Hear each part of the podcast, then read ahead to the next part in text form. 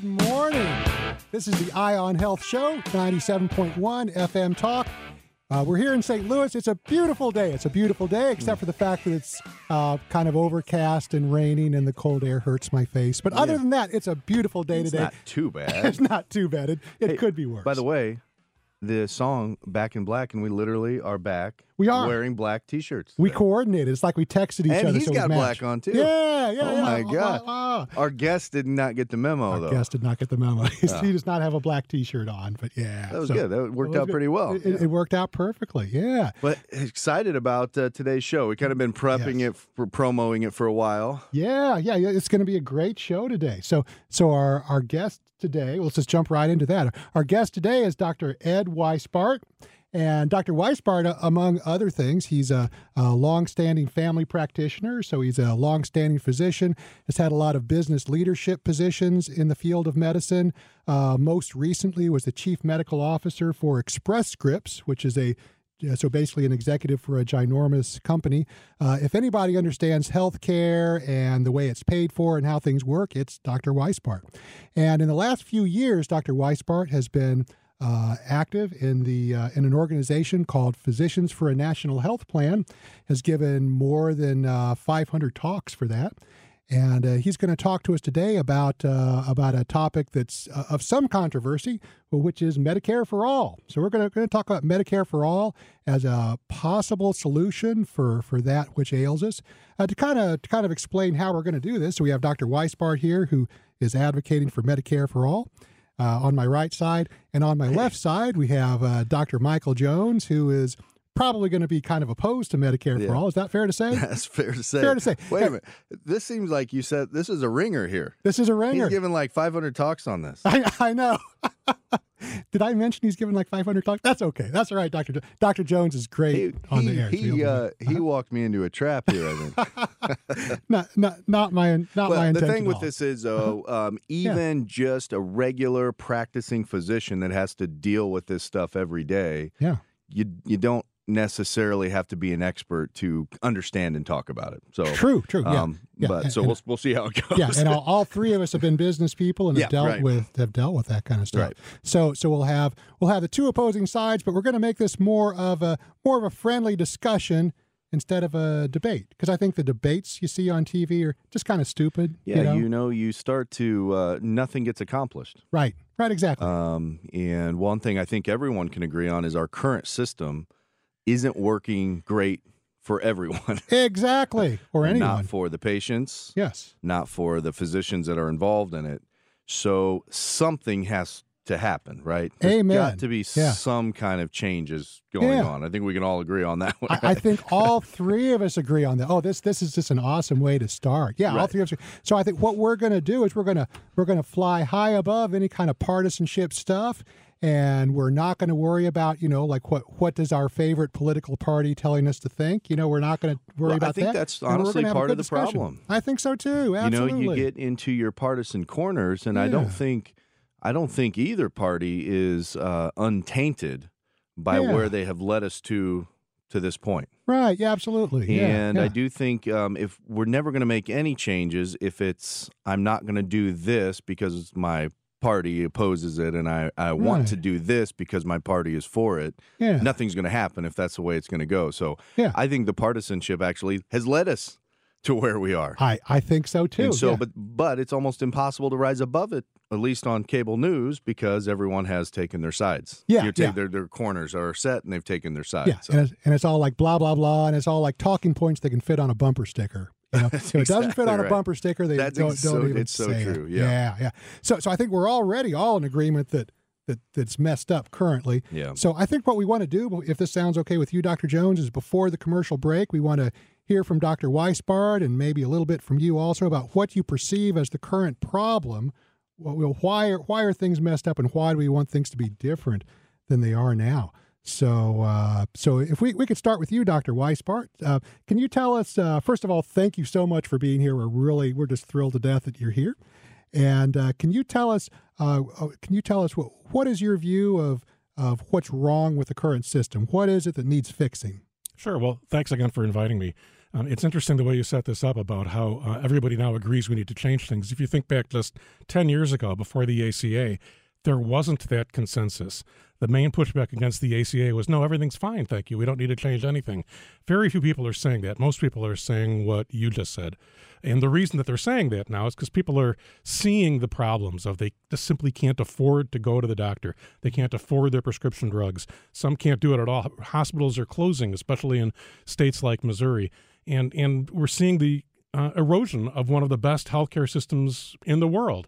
And we do have one of the best healthcare systems in the world. People from around the world who have enough funds come here because they know that the United States of America has many of the world's best doctors and hospitals and nurses and pharmacists. The problem is we just don't let everybody in. Hmm. When people can get in to American healthcare, it's spectacular. The problem is we don't let people in. Mm-hmm. Yeah, yeah. Right. Um, yeah, and then there's the problems on the other end, our end, which is the way the current system has been set up. None of us have enough time for our patients in general.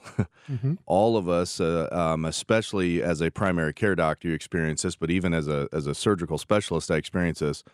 We are forced to see more and more people in in the same amount of time and there's more and more time constraints on the doctor with doing electronic records and you know the insurance thing is a fiasco and all of the effort that goes involved with just seeing one patient let alone trying to get through an afternoon of 50 patients, which is quite literally how many patients I saw yesterday afternoon 50. Wow. That is not sustainable either. And so um, our current system has brought us to the point where, yeah, we have very good health care, but it seems like to me it's not a sustainable thing. And you are going to get to a point where doctors say, forget it, it's just not worth it. I, you know, I'm not going to kill myself to see 50 patients. And so that's kind of where we're at. It's a wonderful system. And yeah, we want more people in but I don't know how we're going to take care of the ones we've got right now because I, you know, it's it's already the system's already getting tapped. So no, yeah. you're you're right, Steve. That yeah, there's a yeah. lot that we agree about, and one of the mm-hmm. things that we agree the most about is that we have allowed the system to become so driven by the way the insurance is set up, by the way yep. the economics work, mm-hmm. and not by the way clinical care has right. to happen.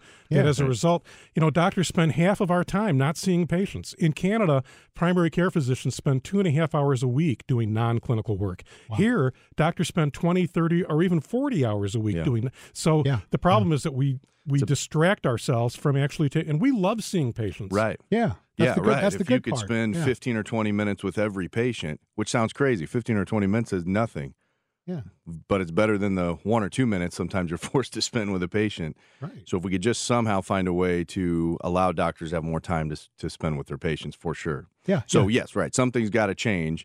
The question is, um, what's, I guess, I guess what we're, where we're at before the ACA is what's better, the devil you know or the devil you don't know, right? So we don't want to change into something that maybe is worse than where we're at right now, and I think that's where I think that's where the controversy comes in. So, all right, so hey, we're up. right. Loaded question going into the first break. We got to go. Uh, we got to pay some bills of our own, so we're going to go um, take a break. When we come back, we're going to have more of this discussion. It's exciting. Right. Be back soon. We're back. Ninety-seven point one. As the music fades away, FM Talk this is the Eye on Health Show, and our topic today is uh, Medicare for All. And we've got Dr. Ed Weisbart on the right side of me here, and and uh, Dr. Michael Jones on the left side of me. It should have been the other way around, right? Oh, yeah. I should have been the other way yeah. around. But I'm I'm literally standing now, in between you guys. From Chad's point of view, uh-huh. it's correct. It is Chad, correct. Yes, Chad, from Chad's I'm point of view. on Chad's right and yeah, he's on right. Chad's that's left. Right. So yeah. From Chad's point of view, it works. So. From from Chad, exactly. And I, so everything's the audience now. perspective. From, from the audience perspective, it all works. Yeah, yeah. So we're talking about Medicare for all, and uh, let's let's hand it over to Dr. Weisbart and can uh, let's kind of jump right into it. Can you tell us what what can you tell us what is the Medicare for all proposal? Or proposals and what does it involve and what are some of the common misunderstandings about it and kind of give us the give us the basics. Sure it's actually really simple and it's not changed for decades. The proposal started in the 1980s in this form and it hasn't changed at all and it's just a very simple idea. Take medicare which we have today and which have has extended lives of seniors has rescued seniors from poverty it's beloved by seniors. Take traditional old medicare improve a handful of things that are that are not right about it. Mm-hmm. Get rid of the copays, get rid of the deductibles, include dentistry, include eyeglasses, include hearing aids, and a few other things. Mm-hmm. Take Medicare, improve it in those ways, and then let's make sure everybody in the country has it. Um, and then that way you're in control. You get to pick from virtually any doctor in the country, uh, from virtually any hospital in the country. Nobody takes away your control. Nobody takes away your choice. Um, and no surprise medical bills because every every virtually every doctor in the country would be in the network. Um, there would be a few who wouldn't, but virtually every doctor would be in. So the idea of going to the right hospital at, with the right surgeon and doing all the right things, and then two months later getting a surprise bill from your radiologist, your anesthesiologist, because they're not in the network. Right. That kind of surprise medical bill that's that's devastating would be a thing of the past. Yes. So it's just take Medicare, improve a few things, and then let everybody in the country have it. We actually save money if we do that. There have been 29 studies that have shown that if we did that, the country would either break even or spend significantly less. So, you know, every other country spends roughly half of what we spend on healthcare. Yeah. And I happen to be Per a really person, proud yeah. American. I'm a Mhm. really proud American. So I I have to believe that the United States of America can figure out how to do at least as well as the rest of the world does. Right. Yeah. Yeah. Because they, they spend less than on many outcome measures. They're doing on many outcome measures. They're doing better than we are. They Please- spend they spend yeah. half and they live Spend- two or three years longer. Right. Yeah. Yeah. Yeah. And and uh, so I think one one thing that uh, one thing that bothers some people is just is the potential expense of Medicare for all of putting everybody under that umbrella. What are the what are the potential savings with Medicare for all, or where would- where would the savings come from? So first, it's it's clear that we can afford to do this, right? If we're spending double what every other country spends, of course we can afford to do this. Now, would it be expensive for the tax system? Well, yeah, there, it would be publicly mm-hmm. funded, so of course there would be a tax component. But 95 or more percent of Americans would spend less out of their pocket every year on healthcare. Mm-hmm. The overwhelming majority of Americans would, of course, have something to do in the tax model, but they would no longer have to pay a premium. You know, premiums can be, I think the average premium for a family of, of four now is north of $20,000 a year. Wow. Um, yeah. So premiums are outrageously expensive, and those would disappear under this proposal. So, of course, there'd be a ta- it's a publicly funded program. So, of course, there would be people that would have to pay you know some tax on this, but the overwhelming majority of us would pay a smaller tax bill than what we would save, and then we would be in control, right? We would Yeah. be able to go anywhere. Today, if you get sick, the first thing you have to do is look up and see, well, which doctor is in my insurance company. So we're Right. paying the insurance companies to tell us what doctors and hospitals we can't go to. yes. Why yes. would we pay hire somebody to tell us who we can't go to for our health care? Yes. And, and and I guess we could argue that we're also hiring them to tell us what treatments we can't have. Right. Yeah. Yeah. Why would we do that? Yeah. Yeah. Nobody else does that. No. It's no. it's American for some Right, reason. we have to stop right. that part of it. Yeah. yeah. So um, I do think probably the number one concern most of us have is is affording this. And even on like conservative estimates of let's say Bernie Sanders plan, they're estimating 32 trillion dollars over 10 years, and that's on Bernie's plan. Elizabeth Warren's plan is maybe a little north of 40. So that's that's a let's say if we go with Bernie's numbers, it's about 3.2 trillion on top of what we already spend in our in our federal budget, which is like mm-hmm. almost four trillion.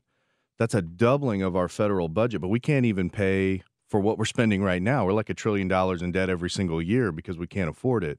So I think the number one concern we have is how are we going to simply afford something like this? But then you also look when they say not only are we going to cover cover us, any single person that comes in regardless of immigration status we're going to cover now you take that 32 trillion and again it's just going to go and, and be even greater. So we, there's other aspects i want to talk about later like access and quality of care and all of that but i think the first thing we all have to get over is how on earth is this country going to afford to pay for this when we can't even afford what we're paying right now Well, the, the answer to that, of course, is that it's the only thing we can afford to do. You quoted a number of 32 trillion. You have to remember that that the estimates are that our current trajectory is 34 to 50 trillion. Right, but I get that. So let's say, let's say, right, and so what you're saying is that's what we'd pay right now if we were paying like Blue Cross and these private plans, right? That's like our total healthcare expenditure that we'd all be paying under our current system. But let's say I don't like my Blue Cross plan. I can go shop it around wherever I want. If I don't like my government plan and I got to pay taxes on it, there's no out, right? The out is you go to jail if you don't pay your taxes. So, at least in the current system, there's competition, and I think I think you know, pretty much everyone understands competition is good because it it it helps us pick and choose what we want and it keeps kind of everyone on the level. If the government is it and there is no alternative, and then like in Bernie's plan, it is illegal to have another alternative. There's no private alternative plan you can have. You're kind of forced into the system. What do you do if you're not happy with it? So, choice is a really important thing to probably to every human and certainly to every American. We want control of our own Right. decisions. I want to know that if I have a disease and I find that Dr. So and so is the doctor that I think I want to go see, I want complete control over that decision. Americans want choice and want control of their own health care because they want to be able to go to any doctor or hospital. I don't want my insurance company to be able to say, here's the. It's like when I was driving last week from, or two weeks ago from Columbia to Kirksville, and my cell phone lost coverage, right? I, I don't want to have to pick my cell phone network based on where I'm planning to be in the country. I want to pick my cell phone. I want choice of cell phone, and I want a darn good network I for the whole country. I- uh, right, and I get that. Um, Mm-hmm. So, but don't you think, like, uh, first of all, we haven't even touched on the fact that we still haven't covered how we're going to pay for it. Um, at least Bernie's honest, saying, "Look, your taxes are going to go up, right? Everyone's taxes are going to go up." Now, Elizabeth Warren says, "No, your taxes aren't going to go up," and I think I think we'll all understand that is simply not going to work. Your taxes will go up. What Bernie's saying is, you're going to trade your your um, premium money. You're going to trade that for a, a tax increase. That's basically what he's saying. for a smaller tax So, increase. so that, so that, but the Yeah. taxes will go up. But again, if I don't like the premium I'm playing, paying for Blue Cross, I can at least maybe shop it around and try to find something different. If I don't like the premium amount I'm paying for my tax increase with a government plan, and I decide not to pay my taxes, I'll go to jail. See, that's actually a fallacy. Most Americans do not have a choice of a whole range of insurance companies. Right. Most Americans have to pick among the few, if any, that their employer is offering. So, So why it's don't not we the make- Americans making Right. the choice; it's the employers making It the is choice. the employers, right? And so the mm-hmm. other thing is there the payroll tax is definitely going to go up under both plans, Bernie and Elizabeth. The payroll tax is going to skyrocket. And but they're no premiums. And their argument is, well, the employer. But again, one thing that every business goes through every year, right around this time usually, mm-hmm. is we start shopping around which plans are we going to offer for our employees, what's going to be the best cost savings. You won't have that option. It'll be here's what the government's telling you you have to pay in payroll tax, whether you like it or not. If you don't like it, you can go to jail or go out of business, right? I think competition is good. So why not make it so that these plans are more portable state to state? We don't have these things where you can't cross state lines. Why don't we have more private options rather than fewer private options or zero private options if we're trying to increase choice? So why is healthcare expensive in the United States? It's price. And why are prices so high? Though there's two reasons. One is because we're not doing much to manage price. Everybody in the system, other than patients, wins the higher the prices go. And then number two, because of the infrastructure that we require to maintain this insurance bureau. A third of what we spend on healthcare, 31% of what we spend on healthcare is to manage to, to support the insurance industry. It's not for healthcare. So of course we could do this less expensively. If you okay, we're going to a break here. But if you're telling me the government and its bureaucracy is less than a private company's bureaucracy, all I will do is point to the minimum estimate of 2.1 billion dollars spent on a website for Obamacare. If Blue Cross spent 2.1 billion on a website, they'd go out of business. The bureaucracy is going to be the same or more if we go to a government system than if we have a private system. I think we got actual numbers on that. There's a little- We got look- actual numbers right, on okay, that. we got to go to break. We got a hard right. out here. So stay tuned. We're going to have more Eye on Health after these words. All right. So we were uh, we were in the middle of a very of a very heated right. argument, and I, I held them off so they didn't punch You each can- other. Look, you can. Uh, you can. Uh, when you're standing, you can. Like your Yeah. your diaphragm is expanded, That's right. You can Yeah, get more yeah. aggressive. So we're so we're talking about Medicare for all, and I, well, there's many things we can talk about on the topic.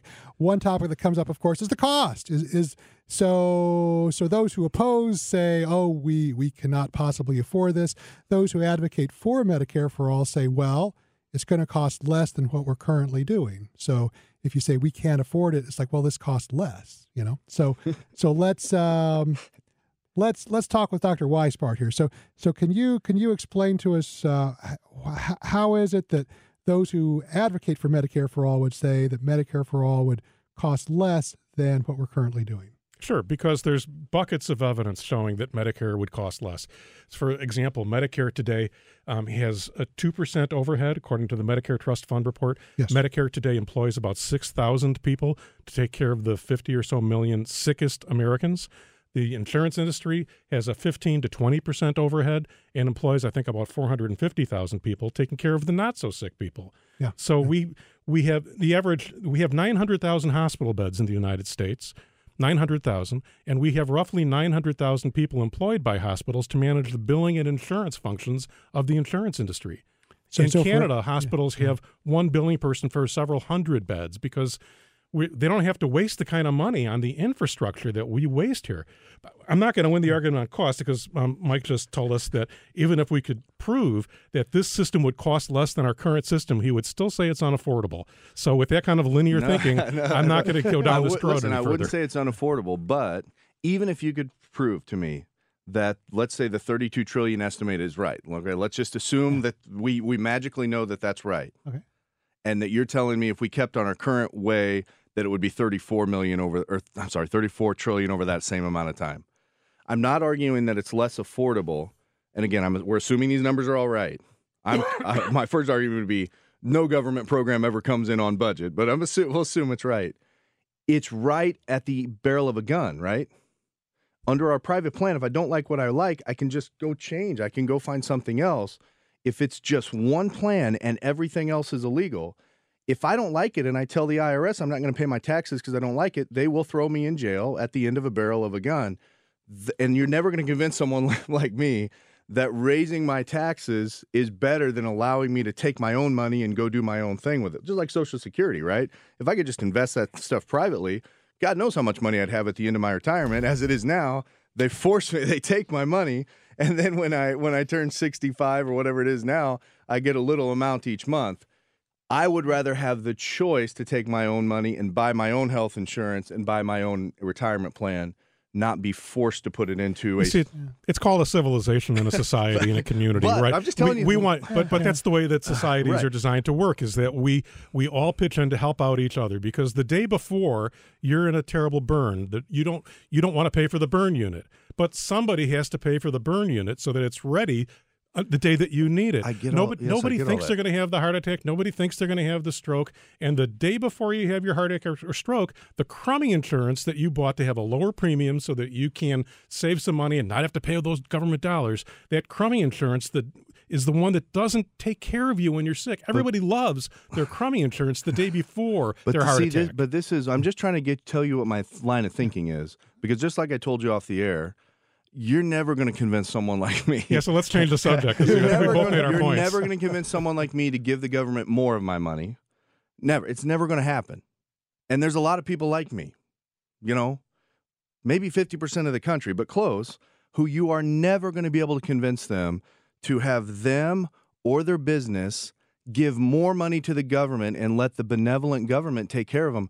We are not going to think that way. I'm See, I just telling you, we're not going to think. It's See, not I think you're wrong. I think people are more concerned about how much money they have in their pocket at the end of the day. People are more concerned about whether they have $100 or $120 left at the end of that workday than they are about whether, you know, who do, do you really care who pays your doctor? No, you care that you can go see your doctor, but whether it's the insurance company or the government that pays your doctor, people don't care about that as much as they care about can I go to the doctor? Today's system says no, you often can't. Yeah, and, and I think one one thing to bring up is I, I do have a lot of patients who are in their early 60s, and usually when they when they hit that 65 mark and change to Medicare, they they experience that as an upgrade. I've I've, I've never I've never sure. heard a patient say yeah. say oh darn you know. No, so I was like oh I'm glad to get rid of that private Sure. insurance. You know, and let's thank goodness it's Medicare now. So you know, I don't know. I- So I I th- and know, hey, look, that's what makes it especially in my specialty, Medicare does work extremely well uh-huh. Let's cut to break now. for certain. No, Yeah, cut I to look. break. I don't, all I wanted That'll you to know is how. I just want you to know how we're thinking because a Yeah. lot of times in these debates, you don't even know. You just, you just, you know, you're set in your ways and we're set in Yeah. our ways, and you just start yelling at each other. That is really where we're coming from, though. Yeah. You're, almost. I, I promise you, you're never going to be able to convince someone like me that it's a better idea to give more of my money to the government and have the government tell me what to do with it. It you will never change my brainwaves. It's So the government's gonna- not about to tell you what It's to do with it. The government's about happen. to say that you can do whatever you want with it. That nobody's going to tell you you have to go get your whatever. They're going to tell you that if you want to go get your whatever, you're not going to have to go Are they going to tell me how long I got? it. Are they going to tell me how long I have to wait to do it? So the average Canadian, for example, since you brought Yes. up waiting list, eighty percent of Canadians wait less than four months for elective surgery. For for emergent surgery, they don't wait at all. Yeah. They don't wait at all. Whereas people here have to wait to save up money to get their breast surgery, their, their their their breast cancer taken care of. I mean, I've seen people all that. I saw somebody about a month ago in the free clinic where I volunteer. I saw somebody about a month ago who came in with end stage emphysema.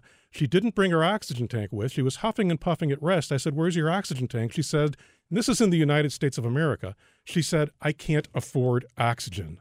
Right. I can't afford oxygen. Hey, that li- shouldn't listen, be possible." Listen, I'm not yeah. disagreeing with you that we have to do something. I just don't think Medicare for all is is it. But I'm not saying we don't need to do something. Hmm. Um, and obviously, we, we're not. We got one show. We're gonna have to bring him back like five times Okay. because they're just they're so, they're just well they're You just, heard that? Yeah, What you doing right. next week? No. They're just there's so many. Po- yeah, really. Oh, well, that's right. There's just so many things to go about. Um, but you do have to understand where each side is is coming from. I completely understand where the Medicare for all side comes from. In that our current system is not working for everybody. It's clear. It's clear. So that I get that, and it would be just wonderful if every single person had complete open access to healthcare whenever they wanted and costs were not an issue. I completely understand that. But the other side needs to understand where someone like me comes from, which is it's going you're going to be very hard pressed if not impossible to ever convince me, just me and people like me, that giving especially this government more of my money and having them take so let care me, of me. Let, let me ask you So then, Mike. that's never gonna happen. If this were 1965 and we were discussing whether or not to raise taxes to pay for Medicare, would you have said no? We should not do Medicare. Should we? Should we dismantle Medicare? Should we stop Medicare? I think Medicare works very well for certain populations. And I actually see that with my specialty because I mainly deal with older people with cataract surgery and kind of eyelid stuff. And it does work very well in some instances, better than private insurance for those things. Yeah. Absolutely. Well, then why should we not? Why, why do we not let people into that program? Because, um, because I think for certain populations it works well, but I think for other populations it does not work well. And if it's a one size fits all, that's where I think it loses its effect because w definitely our healthcare is not one size fits all. We all have diff- we all have different needs, and that's why I think forcing us all into the same system where there is no alternative. In fact, the alternative is illegal, right? Bernie Sanders says you literally there cannot even be a private system off to the side. And the reason he says that is he knows if there's a private system off to the side, that we're just going to go, I'll pay my taxes and all that, but I'm just going to go get the private system off well, to the side. well, there, there is one model where we've seen a private system off to the side competing against the public system, and that's Medicare Advantage. So in Medicare Advantage, what we've seen is number one, they had to legislate to be overpaid. So legislatively, Medicaid Advan- Medicare Advantage is paid more than for the same person in Medicare.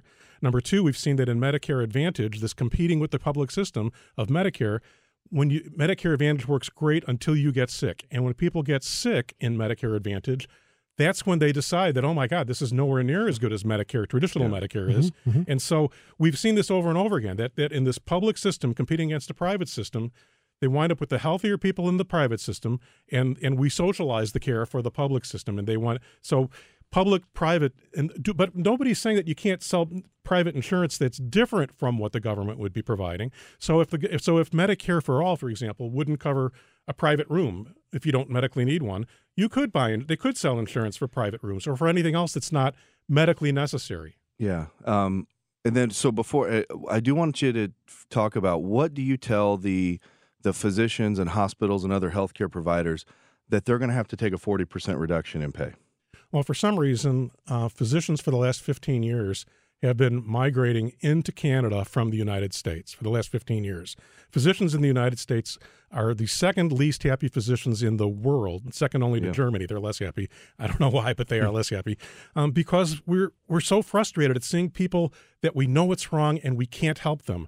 We're so frustrated. The average physician in Missouri has about two hundred thousand dollars in accounts receivable Yeah. and that's and the accounts receivable uh, is nearly a year old. This Yeah. doesn't exist in Canada. The average physician, our progress notes in the United States are four times longer than the progress notes anywhere else in the world. we So are spend you- most of our time wasting I get it. Yeah, So are, are you saying that you would go to a physician? I'm sorry, we're coming out here, and I'm not doing this on purpose. but We'll come back to it. So what I want you to think about over break, doctor, is are you saying you would tell those physicians and hospitals, look, you're going to take a reduction in pay, but your advantage is you're going to have a lot less of these frustrations and all that. That's what I and want costs, you to. and a lot less of those costs. Um, so that's what I want you to think about we come. We do have to go to break, so we come back, we'll have more, and he can answer that question when we come back. More Eye on Health after these words. and we're talking with Dr. Ed Weisbart about Medicare for All. And uh, during the commercial break, we were discussing, let's use the word discussing, discussing the issue. I think And- he's getting frustrated with me. That's your Yeah. goal, isn't it? Yeah, yeah, no, no. Damn, no. I just want, hey, I just want to know what I'm Yeah. thinking. That's all. Yeah. So you know, you can't you can't find common ground unless you know where the other side's coming from. And I completely understand where your side's coming from. True. Real quick, was that uh, "Hot for Teacher" by Van Halen? I think it. It definitely was. So that was. drum solo at the beginning is a funny story. When that when that tape came out, Yeah. tell you how old I was. I was playing it in the back of the car that my dad was driving, and he thought we had a flat tire because of that drum. solo. he thought it was funny. Anyway, anyway, I, don't- I always think of does- that it every does time sound like that song tire. comes on. That's what I think about. Okay, does, yeah. so before we went to break, doctor, I just wanted you to say, what do you tell um, hospitals and physicians who who I think are going to take a a, a cut in reimbursement in a plan like this? Um, what do you tell them to sell it to them? Yeah, because I because I want to. Do I get paid more or do I get paid less? That's what we really Yeah. want to know, right, Do I, Dr. do I have to do more work for less pay, or do I get to Yeah. do less work for more pay? Or where does it, what are you going to tell Yeah. them? How does this affect me? Well, first for for the hospital side, you have to recognize that we've been in a hospital crisis for for decades. That's been made a lot worse the last ten years uh, when we chose the states like Missouri to not expand Medicaid. We've seen a record number of hospitals closing in the last few years as a consequence of that, and it's been almost entirely about 80% of it within states like ours that have not expanded Medicaid. So so the reason hospitals are closing is because we don't pay hospitals in a consistent, reliable way for for uh, for the people that we need to take care of. So hospitals that are providing an important niche, of course you wouldn't want them to close. So of course you would pay them enough to to to keep their doors open and do a good job at it. So hospitals that are that are meaningful hospitals would of course we would need them, and any system that would hamper that would be would be counterproductive. By definition, that would make people sicker, and then they would be more expensive. So you know, Unless they not- die. of course, the cheap. hospital side, unless Right. they die. So, of course, hospitals would have to be coming out okay on this. Physicians, likewise, you know, um, there's no no place in either bill does it say take today's exact Medicare fee schedule and plop that down on the entire medical community. Nobody is proposing that. Medicare's fee schedule today is is is ina- is inadequate, should be improved on. So so we would improve Medicare's fee schedule in a lot of ways, and more importantly, perhaps, we would greatly reduce the overhead that doctors have in practice. Greatly reduce it. The average doctor today spends about $99,000, the most recent Milliman study, $99,000 on office staff who just manage the insurance industry. And how do they get how do they pay that $99,000? They do it through the fee schedule. The fee schedule today has to be high enough so that we can afford to pay $99,000 of office staff. In most other countries, that's more like about $10 or $15,000 of staff. So so a fee schedule change that breaks even on that is a lot less work for everybody and is and is fine. We spend, as I said earlier, we spend a big chunk of our day as physicians, more sometimes more than half of our day as physicians, just dealing with the insurance industry, and that's not reimbursable time. So for us to preserve our income, we have to get more money per patient. Whereas we would be so much happier if we were able to spend more of our time, if not all of our time, just doing healthcare. That's what we love to do. And and it turns out that physician incomes in much of the other much much of the rest of the world, in Canada specifically, are actually pretty comparable to physician incomes here. The, primary care doctors in Canada get paid a, a little bit more than they do here, and some of the ultra subspecialists, um, you know, get paid a little bit less than they do here. But overall, you know, physicians actually, as a consequence of the fee schedule piece, are migrating into Canada. Yeah, um, for subspecialties, I can tell you that, especially in my field, ophthalmology, it is it's significantly less in Canada, um, and so a lot of them will work in a kind of a private setting half the time, and then they do their their government uh, amount, and they'll to, to make up the difference in income. But it, it's significantly less for like a like a cataract surgeon in, in Canada. But that's that's neither here nor there. Um, so so you're telling telling us that even the, even though there will have to be some sort of cut here because um, Medicare for all is not going to pay 140 percent of current Medicare, just not going to happen, right? Um, but what you may lose in income, maybe you make up because you don't have to pay as much staff and all of that, and you're not doing as much many hours at the office and all that. What happens with the malpractice situation? You know, malpractice insurance is a huge expense for physician practices. I know in France they have an interesting system with theirs where it's, just like a government fund of money that goes out. so what what are your ideas on on that? Sure. So two two things. First, first um, in terms of income for ophthalmologists, as much as I'm sensitive to your plight, I'm frankly more concerned about all the people who go bankrupt because they can't afford their chemotherapy. Right. Those people why, bother me a that, lot more than why an said it's neither here ophthalmologist making there. a bit less money. I'm sorry it. to I tell you, but Yeah, I I think I that's a much more I get it. important. I think you design a healthcare system around that problem, Yes. not around the other problem. I get it. So, in terms of malpractice, though, why do people sue their, you know, and it's right. Malpractice here, I think in Missouri for an internist is about $19,000 this year. Uh, in Canada, it's around two or $3,000. So, so why is it that our malpractice rates here are so high? Why do people sue us? They sue us because they had something bad happen, be it our fault or, or not our fault. Uh, and then they want someone to pay for the future cost of their health care. So what you find when you have universal health care is that the reason to sue us plummets. So there are a lot fewer lawsuits in countries where the future cost of healthcare is already paid for. And then if they do find against us, the biggest single piece of the judgment against us is for the future cost of healthcare. So far fewer lawsuits, far smaller judgments against us. And at the end of the day, malpractice actually plummets. And The- we are the only country where physicians go to their legislators and the legislators put their hands up and go, oh my God, malpractice, I get it, malpractice. We're the only country. And that's Yeah. because of how perverse our system is today. Right, right. Very good. Mm-hmm. Okay, hey, we got to go, but we'll have you back because we didn't we didn't even touch on it. Interesting Very discussion. Very good. Very Thanks good so much for coming on. Very Yeah, interesting yeah. stuff, and it's yeah. Look, it's all over the media now. We got to we have to talk about it and come up with things. So we will have you back in so we can talk about some of the other issues. It's just not enough to go in an hour. So This hey, is like a group therapy session. You know, I at the right, end of right. this, you'll link arms. Everyone have a great Thanksgiving, and don't talk about this. At the, don't talk about this at the Thanksgiving table. Would Yeah, you don't talk about this at Thanksgiving. Just don't go there. All right. Have a great weekend, guys. All right.